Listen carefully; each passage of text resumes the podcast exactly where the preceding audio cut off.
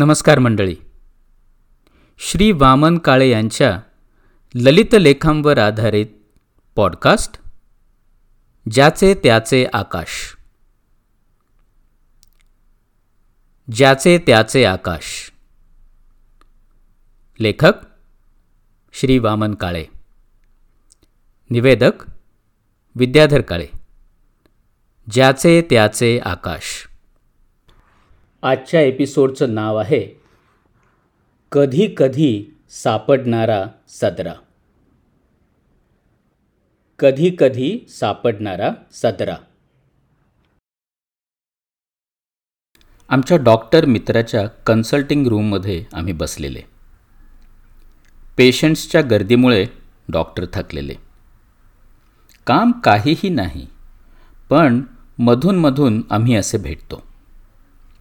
थोडा वेळ गप्पा विनोद मग चहा. अशा वेळी दहा पंधरा मिनटं आत कोणाही पेशंटला पाठवायचं नाही अशी बाहेर सिस्टरला सूचना दिलेली असते.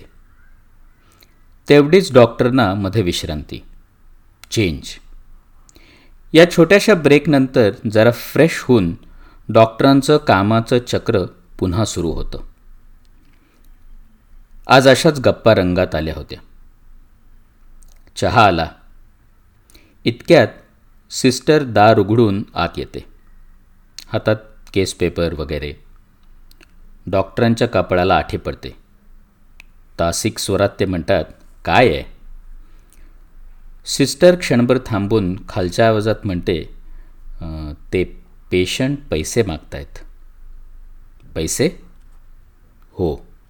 कसले? ते म्हणतात गावाला परत जायच्या तिकिटाचे पैसे पाहिजेत म्हणे. बाजारही करायचं आहे म्हणजे? तुम्ही लिहून दिलेली औषधं आणली दुकानातून त्यात सगळे पैसे सप संपले म्हणतात. आधीच्या बिलाचे पैसे दिले नाहीत ना अजून त्यांनी? नाही. ते तसेच आहेत. मग? सिस्टर निरुत्तर. डॉक्टरही क्षणभर डोळे मिटून गप्प होतात. मग म्हणतात किती हवेत पैसे त्यांना? पन्नास रुपये. डॉक्टर शांतपणे खिशातून पाकिट काढतात आणि पन्नासची एक नोट सिस्टरच्या हातात ठेवतात. द्या त्यांना. सिस्टर निघून जाते. डॉक्टर माझ्याकडे बघून छानसे हसतात आणि समोरच्या कपबशीकडे हात धरून म्हणतात चहा. डॉक्टरांचं हे हसणं खूप काही सांगून जातं. न राहून मी म्हणतो डॉक्टर शर्ट नवीन काय? नाही रोजचाच. का? सुखी माणसाचा वाटला? दोघंही खळखळून हसतो आणि मी बाहेर पडतो. सुमारे चाळीस एक वर्षापूर्वीची आठवण आहे. त्यावेळी तुंगमध्ये असलेल्या ट्रान्समीटरच्या स्टुडिओत आमचे आकाशवाणी सांगलीचे कार्यक्रम प्रसारित होत असत. रात्रीचे पावणे दहा वाजले होते. दहा वाजता आपली आवड हा तेव्हाचा एक अत्यंत लोकप्रिय कार्यक्रम सुरू करायचा होता. स्टुडिओत मी ध्वनिमुद्रिका श्रोत्यांची पत्र अशी कार्यक्रमाची जुळवाजुळव करीत होतो. इतक्यात बाहेरून फोन आला. स्टुडिओच्या बाहेर येऊन मी फोन घेतला. फोन कोल्हापूरचा होता.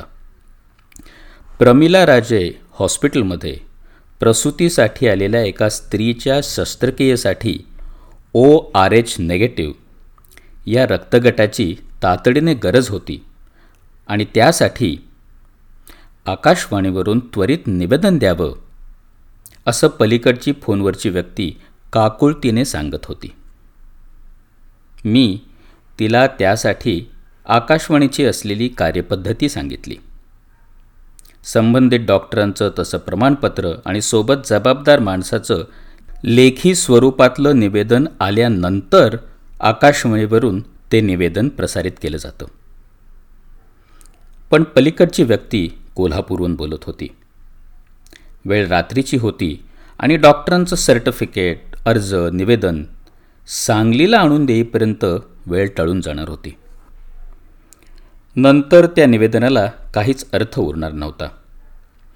पलीकडची व्यक्ती पुन्हा पुन्हा तळमळीनं सांगत होती कृपया तेवढं निवेदन द्या आणि या स्त्रीचे प्राण वाचवा. ड्युटीवर कार्यक्रम विभाग विभागापैकी मी एकटाच होतो. स्टुडिओत गेलो पुढच्या आपली आवड कार्यक्रमाच्या तयारीला लागलो. पण कामात लक्ष लागेना. मी अस्वस्थ होतो. निवेदन दिलं तर ते नियमबाह्य होतं. आणि न द्यावं तर स्त्रीचे प्राण वाचवण्याचं कर्तव्य आपल्या हातून घडत नसल्याबद्दल अपराधी वाटत होतं. पुन्हा हेही वाटत होतं की आकाशवाणीसारख्या जबाबदार माध्यमात पूर्वसुरींनी घालून दिलेले नियम तितकेच महत्त्वाचे आहेत. इतक्यात पुन्हा फोन वाचला. मी बाहेर आलो. आमचे सहकारी इंजिनियर म्हणाले कोल्हापूरहून पुन्हा फोन येऊन गेला. आणि आम्ही पुन्हा त्यांना तेच सांगितलं. पण आत्ताचा फोन सांगलीहून होता. त्या बाईचा भाऊ कोल्हापूरला निघाला होता. जाताना तो फोनवर काकुळतेने येऊन सांगत होता माझ्या बहिणीसाठी रक्त हवं आहे. तुम्ही निवेदन दिलं तर तिचे प्राण वाचणार आहेत. मी त्यांना सांगितलं कृपया उद्या सकाळी डॉक्टरांचं सर्टिफिकेट आणि अर्ज कोणत्याही परिस्थितीत आमच्या कार्यालयात आणून द्या. तुमच्यावर विश्वास ठेवून मी निवेदन देतो. माझी अस्वस्थता वाढत होती. मी स्टुडिओत गेलो. दहा वाजले होते. आपली आवड कार्यक्रमाची संकेत धून सुरू झाली. मनात देवाचं नाव घेतलं आणि निवेदन सुरू केलं. श्रोते हो आपली आवड कार्यक्रम ऐकण्यापूर्वी एक महत्त्वाचं निवेदन ऐका. कोल्हापूरच्या प्रमिला राजे हॉस्पिटलमध्ये एका बाळंतिणीच्या शस्त्रक्रियेसाठी ओ आर एच नेगेटिव्ह या रक्तगटाची तातडीने आवश्यकता आहे. तरी या रक्तगटधारक रक्तदात्यांनी त्वरित तिथे संपर्क साधावा. आपली आवड हा तेव्हाचा अत्यंत लोकप्रिय कार्यक्रम होता.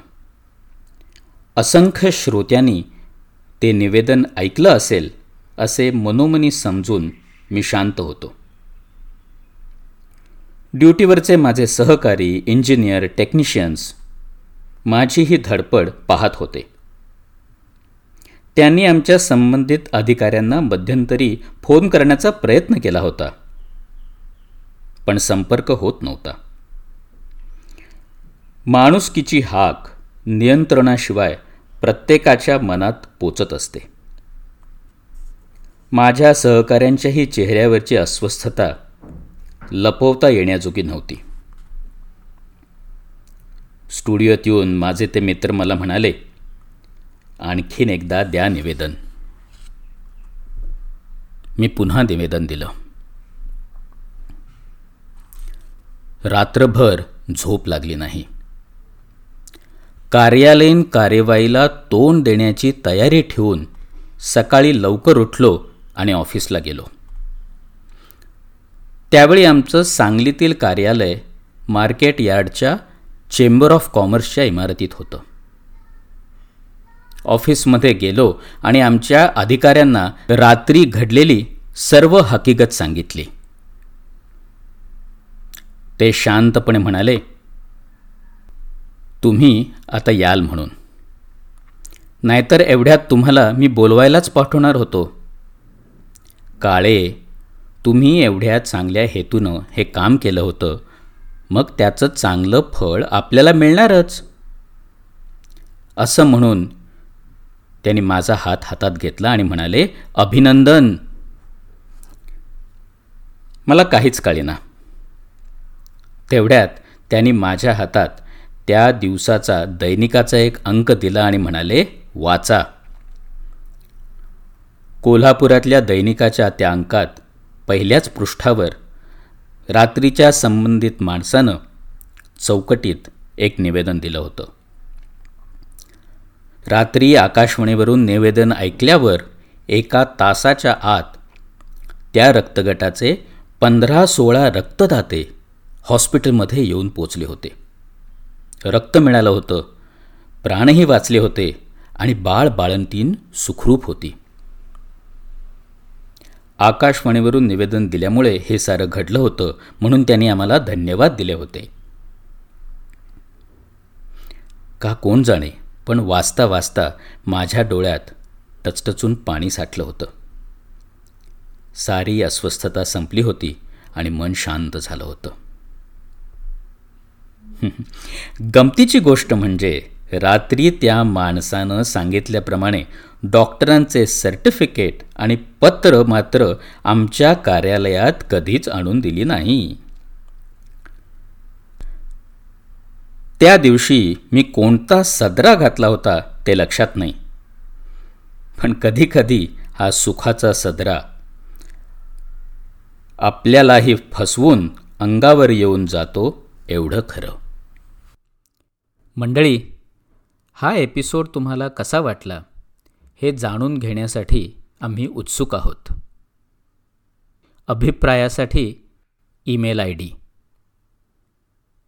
Kale Vidyadhar at Gmail dot com K A L E V I D Y A D H A R at Gmail dot com पुन्हा भेटूया पुढच्या शुक्रवारी. नमस्कार.